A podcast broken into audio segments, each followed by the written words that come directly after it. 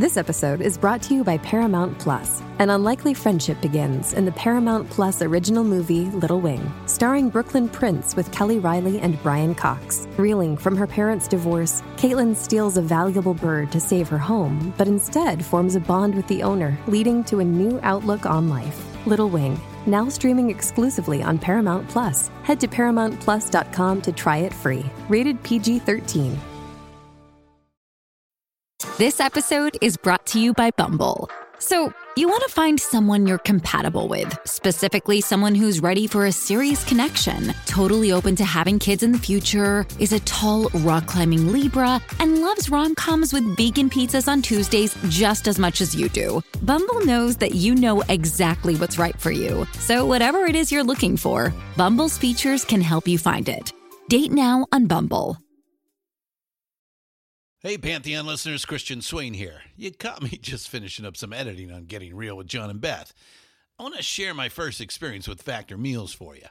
I think you'll find this interesting because I bet the same thing happens to you.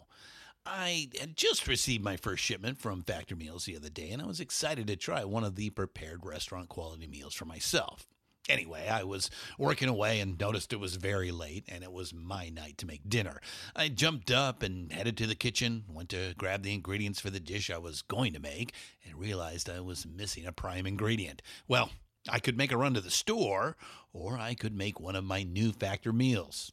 Actually, the choice was easy. I grabbed a cavatappi, an Italian style pork ragu with garlic broccoli, heated the oven per instructions, and minutes later was enjoying a very delicious, nutritious, and dietitian approved meal. It really was everything Factor Meals said it would be. No prep, no mess meals. Factor Meals are 100% ready to heat and eat. Take it from me and head to factormeals.com slash pantheon50 and use the code Pantheon50 to get 50% off. That's factormeals.com slash Pantheon50 and use the code Pantheon50 to get 50% off. This is This Day Rocks from Vintage Rock Pod. I'm Paul Stevenson. Today is May the 26th, and we start on this day in 1977 when the guys from Kiss donated a vial of their blood to Marvel Comics. They did this so that it could be mixed with the red ink used to print their upcoming comic book. They made the most of this, of course, with a photo opportunity at the printing plant in New York where the comic was to be made. On this day in 1972, Mott the Hoople, on the verge of breaking up, were offered help by David Bowie. He offered them two songs that he'd written. They decided against recording Suffragette City, but they did take All the Young Dudes. They recorded, released it, and it went on to be their biggest hit and revived the career of the band. On this day in 1996, Eric Clapton's house burnt down. When firemen arrived there, they found Clapton running in and out of his house trying to save his guitar collection. The house ended up being gutted with nearly $3 million worth of damage.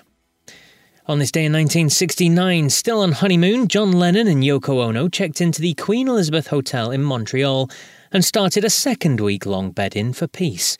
At the end of their stay, they record Give Peace a Chance. On this day in 1958, Jerry Lee Lewis was forced to cancel his UK tour after just three shows. The controversial figure was met by a hostile crowd after they'd learned of his marriage to Myra Gale Brown, his 13 year old second cousin. When he returned to the US, he was met with similar hostility, which derailed his career. And on this day in 1967, it was the release of the landmark legendary album Sgt. Pepper's Lonely Hearts Club Band. Here in the UK, the album is often cited as one of the greatest of all time, contains classics like Lucy in the Sky with Diamonds and A Day in the Life, and features one of the most recognisable album covers in history. But for today's main show, we're going to focus on another album release. Yes, on this day in 1986, Swedish band Europe released their seminal record, The Final Countdown.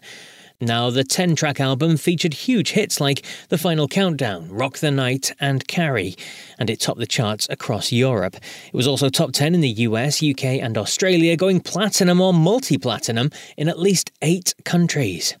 Now, I interviewed lead singer Joey Tempest many, many years ago back in my radio days, and I'm going to play you a short clip from that where we talk about the success of the single from this album.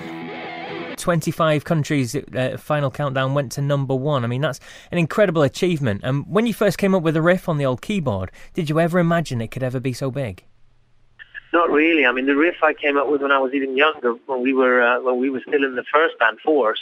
But by then, I, I didn't know how to write a song around that riff. I had it in uh, in, in, in a in a in a drawer, say, for a while. But then when we did our third album, we, we needed a show opener, something exciting, and then I introduced uh, uh, Final Countdown to the guys, and we, we uh, it was inspired by British music, I think, a lot. But lyrically, it was inspired by the first single I ever bought, which was Space Oddity with David Bowie. I thought his fascination with space was fascinating, and it rubbed off on me. So when I was working on the lyrics for Final Countdown, that was a great inspiration. Uh, as far as the music goes, it's, it's various inspirations, but the tempo, I believe, came a bit from bands like UFO, songs like Lights Out, that galloping tempo, uh, Run to the Hills with Iron Maiden. We listened a lot to British music in the old days, and I think the tempo and the feel of the song was inspired a lot by that. But also, we wanted to write a show opener. We wanted to have a song that opened the Europe show, that built up expectations, that built up the excitement, and it turned out to be uh, one of those songs that linger. You know, it, it seems to linger and being used for a lot of stuff, but to us, it turned out to be a great album track for us. It was a very long track, six minutes, and mm. We have a different relationship to this track. I mean, this is an album track. We think it's unique and different, and we love the track. We love playing it live still, whereas it has taken on a lot of other different meanings for a lot of people in the world. I mean, it's quite, it's one of those tracks, I suppose, a classic track that that people uh, either love or hate, and it's been played everywhere and used for a lot of things. But for us, it's a, it's a great album track, and we love playing it live. You know. And I'll be back tomorrow with more on this day rock goodness. So until then, take care.